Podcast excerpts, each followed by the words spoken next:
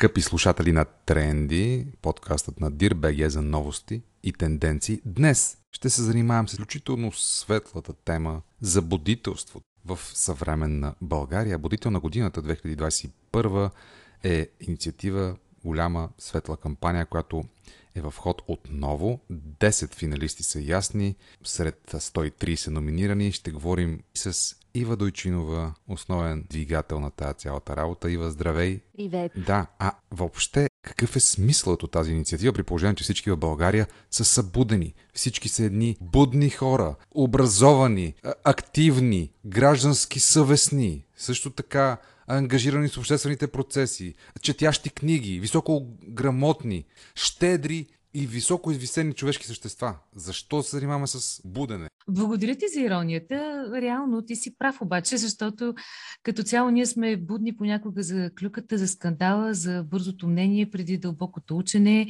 за това да принадлежим на някоя група, а не на някоя кауза. Затова сме всеобщо будни, а, за да продължа в твоята стилистика. А, но пък, ако трябва да отговоря честно, моя отговор, когато започнах преди 8 години, бях раздвоена дали думата будител изобщо ще се пренесе в днешно време. Много се съмнявах, защото ние обичаме да идеологизираме, да легендализираме, да слагаме портрети по стените и да казваме това Бели. са нашите цвеци, точка. От там нататък време за геройство няма. Свърши или просто няма такива хора. И големият отговор на въпроса защо е защото го пренесохме в днешно време. И защото и днес днешните водители имат нужда от медийност, от внимание, от популяризиране. Много удобно, когато си мислим, че ги няма, просто да, да ги загърбваме и да казваме всичко при нас е кал и лоша енергия, но не е така. Милена, ти как гледаш на тези въпроси? Имаме ли нужда от събуждане?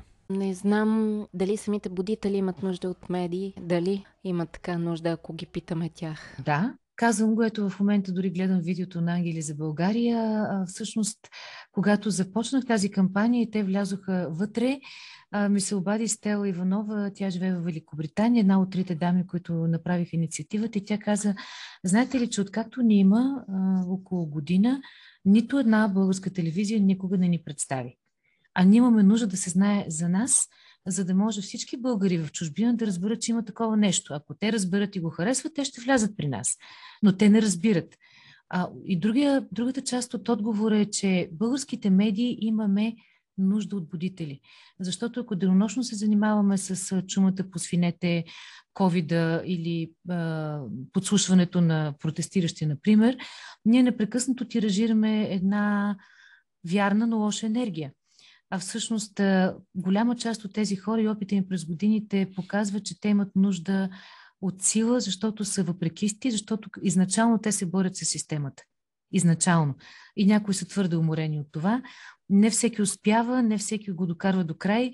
Дори си говорихме наскоро с Никола Рахнев, той беше водителя на 2019 и той каза, аз не знам до кога ще издържа. Защото и той, както и всички останали, продължават. Да, кампанията им дава много вятър в крилата, дава им много сила, много повече популярност, но това понякога е един чист въпрекизъм, една денонощна работа, която изисква много общност зад гърба, ако си сам е много трудно. Да, ние също популяризирахме идеите на гора Гората БГ и Никола Рахнев, който заслужава наистина внимание. Да кажем за Ангели за България, че само за една година организацията обединява над 6000 българи по целия свят и тяхната помощ е достигнала до над 2000 домакинства, като са дарили сумата от 133 000 лева чрез разнообразни полезни инициативи, например дългосрочни каузи в полза на самотни възрастни хора, многодетни семейства, самотни родители, хора с увреждания, безработни – и домове за, за възрастни и за деца. Ето, че хората, които се, се наричат българи, където и да са по света, могат да бъдат ангели за България чрез подобни инициативи и е чудесно, че Будител на годината включва и такива инициативи, Кои са останалите финалисти? Ще ги разкажа да допълня, че за Ангели за България имаше много номинации и аз не ги бях видяла, нашия екип не ги беше забелязал, точно по тази причина, че те самички се опитват чрез социалните медии да достигнат до повече хора. Те имат един удивителен бизнес модел, освен много силна командна кауза. И те казват така, българите в чужбина сме 2 милиона. Ако успеем да достигнем до всички, Представете си колко лесно би било за нас, те събират по 2, 5 и 10 долара месечно, а, да достигнат до абсолютно всички нуждащи се в България спрямо каузите, за които сами си гласуват, mm-hmm. абсолютно игнорирайки държавата. Другото много готино нещо при тях е, че те на, днеш, на наша почва на българска срещнаха Националната асоциация на доброволците.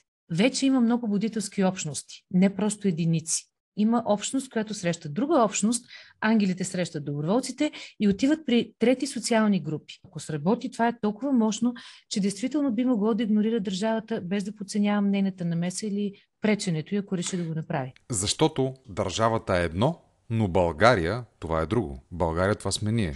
Друга на общност е 8-те луди жени. Аз ги обожавам. Всички те са много активни млади дами, повечето от тях семейни, които поради така личните преживявания на всяка една от тях в педиатрично отделение на българска болница и отвратени от това, което се случва, просто решават да не му обръщат гръб с чукане на дърво и да кажат да не дава Господ да влезеш в болница, което, ако не се лъжа, поправим ако греша, но всички ние правим, а се вземат да оправят педиатричните отделения в болничните заведения и то устойчиво. Започват с интензивното, след това сменят легалца, след това започват да бойдисват стени, да рисуват. В момента правят един проект Светулка, който е дългосрочен. И те казват, трябва ли да чакаме нашите деца да израснат или да отидем до частните клиники. Те просто започват да променят нещо сега и веднага и доказват, че в България жените могат да направят изключително ефективни и не каращи се и не противоборстващи си общности, с което действително много ме впечатляват. Друга образователна платформа имаме тази година. Знам точка Б. Всъщност това е традиция. Може би от първите водители, още когато уча се влезе, почти всяка година се появява образователна платформа нова, която допълва останалите, не репликира и не се кара с официалното образование. В Знам точка Б много полезното е, че те от самото начало, освен че използват техния е, детски език, Знам Б, а, те всъщност помагат на детето да се аргументира защо трябва да учи и какво да учи. И те отиват към много ранно професионално ориентирано. Освен това, никакъв начин корона кризата не им попречи. Те в момента са на турнета. Ето преди малко си писахме с Ангел Георгиев. Няма да могат да дойдат на церемонията, защото са на турне. Но ще излъчат един представител, който да дойде. А, Стефан Пеев е един, може би, най-тихите ни водители. Той от този тип ам, типичен възрожденски, такъв, който седи в една стая, като поиси в килията, вае 8 години по почерка на Васил Левски, за да направи първия, първия в, а, у нас дигитализиран почерк на историческа личност. 25-30 години сме назад от, от тази тенденция в Европа и в света.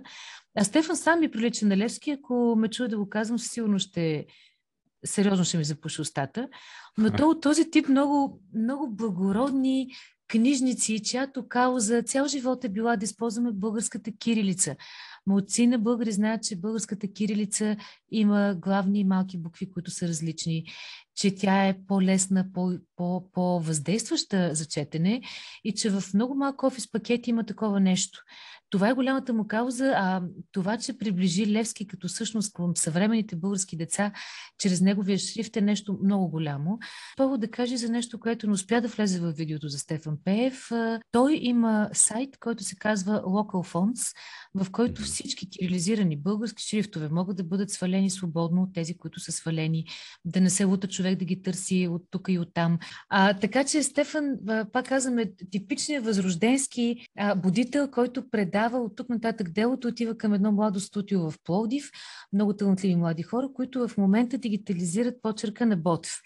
И аз гледах това и съм сигурна, че вие ще усетите адски вълнуващо, когато видиш този почерк на екран, с цялата мощ на характер и страста на Ботев, супер силно въздействащо. Е все едно усещаш част от характера, от диханието му. Почерка на Лески може да се изтегли свободно, но като се напише защо и за какво ще се използва. Тоест училища, читалища, издателства, разбира се, които искат да използват, могат да го използват, но за добра кауза. А, един много любим мой проект е а, Саша Безуханова и така наречените чейнджмейкъри. Аз много се радвам, че сред толкова много и силни номинации и тази година журито оцени високо това, което прави Саша, защото в общото така българско съзнание тя е закована в някакъв такъв малко корпоративен модел, финансистко-економически, а всъщност Саша Безуханова прави един социален да. проект от много време с огромен импакт. Сега в момента ръководи това гражданско движение, което е с самишленици и хора, които променят страната. Точно така. Тези ченджмейкъри се определят никак не лесно. Човек кандидатства, трябва вече доказаната и разработена верига от фактори на промяната да гласуват, че той е такъв. Тоест, те сами по себе си, освен че правят нещо много революционно и новаторско в европейски и световен план, те имат около себе си общества, те са хъбове на будители. И когато тя след 8 години ги събра в една огромна мрежа, те в момента създадоха едно ченджмейкърско по същество, будителско младо общество. И затова смятам, че и MoveBG и Саша са категорични будители. Една такава кауза идва, например, от Казан Лък. Каузата на Теодоси Теодосиев, учителят по физика, който облагородява не една и две млади души, които се занимават с най-вече физика и математика, точни науки, но той предава на тези младежи и световната поезия, световната литература. Кара ги да мислят, създава от тях личности. И ето, за това и Тео е номиниран и тази година. Тео е толкова безусловен будител, че във всяка една година, в която го номинираш, да. ще има защо. Да. Тоест, той е абсолютно безусловен будител, целият му живот е такъв. А, просто неговата школа става на 50 и просто ми се иска. И това, което забелязах, че и тази година той беше един от най-каналите събеседници по всякакви обществени теми, защото неговия голям патос е не бъди роб, бъди свободен. Mm-hmm. Дръзни да мислиш, Интересното там е, че също сега неговите да речем, а, в видеото виждаме професора на професорите. Всъщност това е негов ученик, който вече станал, въпреки че е доцент по документи, професор на други професори, които са сред абсолютния елит на американските учени, да, които да. забележи, някои от тях ще се върнат в България, за да направят нещо ново, което няма да казвам в момента, защото трябва да се обяви от тях. Добре, чудесно. Въпросът е кой има нужда да бъде събуждан? Според теб, къде покълва това? В годините всеки един от тях ми е казал, най-вече трябва да държиш буден себе си, нали? Това е най-важното. Mm-hmm. Но толкова пъти и след протестите в последната година, хората са недоволни. Те знаят от какво, но не знаят как да поправят това и към кого да се обърнат, кой ще им, кой ще им въздейства като светлина. А, много често ние не ги виждаме по проста причина, че не ги дават, че ни е трудно да стигнем до тях. Така че, мисля, има много хора, които, хайде, дори да са събудени и жадни за светлината, те просто не могат да я видят. Разбира се, ако човек е нихилист, ако е, а, как да кажа, убеден в мърлевото на душата си и това, от което се зарежда е да псува и да обвинява, той трудно може да бъде събуден за нещо друго, освен за поредното лошо. Ако човек е жаден да види, да се вдъхнови, да застане, да започне, тогава тези водители имат своите последователи. Например, Калин Василев, водителя на миналата година, той събуди цяло Търново и ги накара тия хора да ходят из планините и да ги чистят и да правят преходи, походи, да спортуват. Всеки ден някъде в Търново в момента се спортува. Ако Калин го нямаше, нямаше как да стане това. Лео Кадели от будителите, които седим в журито от години. Тук, разбира се, това, което той прави е несъмнено. Някой го нарича държава в държавата, но 80 хиляди човека му вярват и отиват да помагат отново на социално слаби, особено на хора, които нямат жилища. Най-младия в групата е Кристиан Ваклинов, който създаде дом музей на теснолинейката. Още като ученик вижда една а, спирка, която се срутва, която е иначе много красива, но е така в предсмъртно състояние. Това е Цепина и с няколко приятели успява да я възстанови. И ако не беше той, според мен, и тази трета и последна оцеляла теснолинейка в България щеше да бъде закрита. Така че това момче има страхотна мечта и успява да обединява хората. Искам само да кажа, че мисля, че пропуснахме един единствен номиниран. Той пък е моята голяма платоническа любов. Ученическа любов. Стефани Максим. Те са приказни. Те са приказни. Нищо не си казва. И освен всичко останало от хората, които са направили едно геройство в Атлантически океан, а застават зад кауза, са толкова страстни в тази кауза, че не са пропуснали участие, изява, активност, барабар с филма на Командарев. Приказни се, това, което ми каза Стефан, беше нали, Атлантическия океан, Неверест беше една, едно приключение, но тази кауза ни е до живот и аз напълно вярвам в това. И Натали Петрова от Банско Филмфест. Натали също а, ние познаваме с Банко, Банско Филмфест, но тя има лична кауза към децата, дори част от нея няма да я кажа никога, защото и тя ня казва. Личната е грижа към една конкретна институция, но това, което прави от години с Банско Филмфест Kids, действително дава възможност на 300-400 деца от региона напълно безплатно да се докоснат до едни от най-големите ни опинисти, спелеолози, доказани преподаватели по цял свят и да научат за природата лично от тях, да се гмуркат в природата, да се запознават с нея. И действително смятам, че тя може би от най-малко забелязваните в тази посока, но Натали прави страшно много за децата в региона и не само. Много късмет ви желая, наистина. В Мексико, в Мексико, Българския ден на народните водители, 1 ноември, в Мексико е празникът Диа де Муертос, а именно Денят на мъртвите. Гледайте, каква ирония на съдбата. Ами ето, Ива всъщност прави празник за Деня на живите, което е наистина същността на тази инициатива. И много ти благодарим, че го правиш в благородната дългосрочна инициатива Будител на годината и през тази година.